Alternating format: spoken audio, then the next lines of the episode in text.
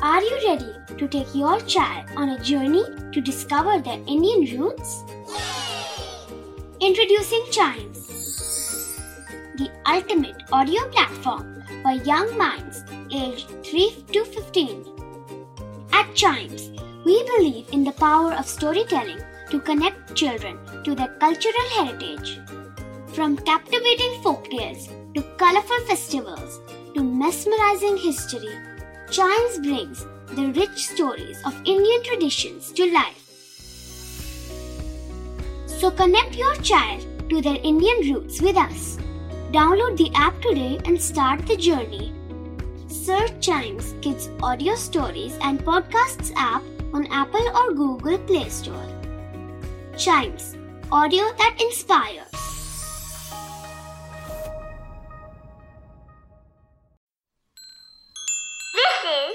Chimes Radio Podcast.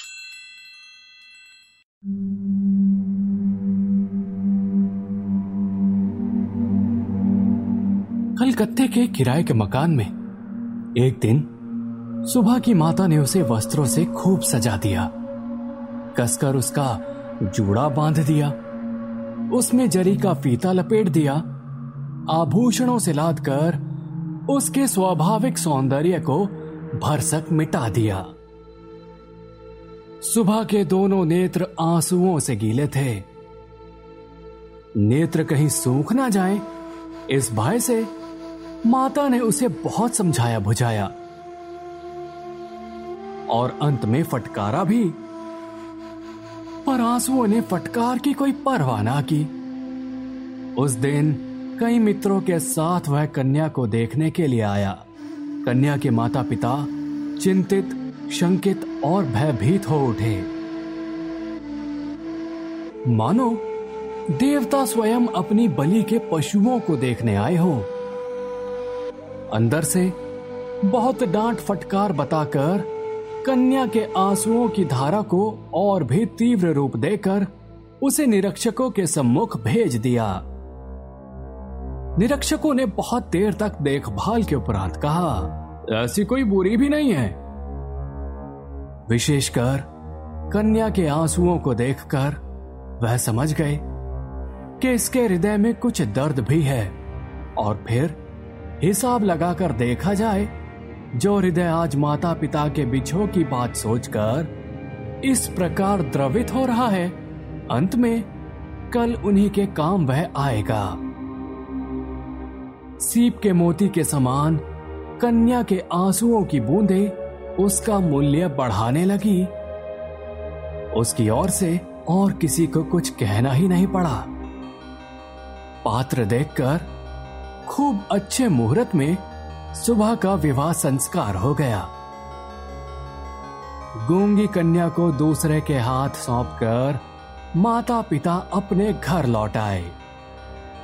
और तब कहीं उनकी जाति और परलोक की रक्षा हो सकी।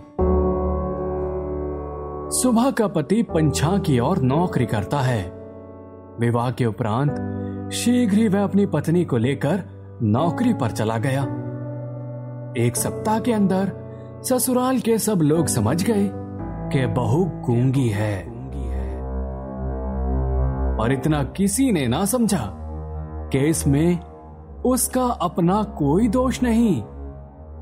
उसने किसी के साथ विश्वासघात नहीं किया है।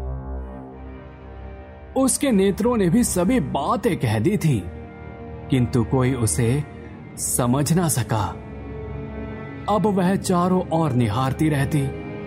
उसे अपने मन की बात कहने की भाषा नहीं मिलती। जो गूँगे की भाषा समझते थे, उसके जन्म से परिचित थे।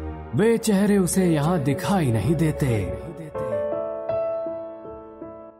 कन्या के गहरे शांत अंतकरण में असीम अव्यक्त क्रंदन ध्वनित हो उठा और सृष्टिकर्ता के सिवा और कोई उसे सुन ही ना सका।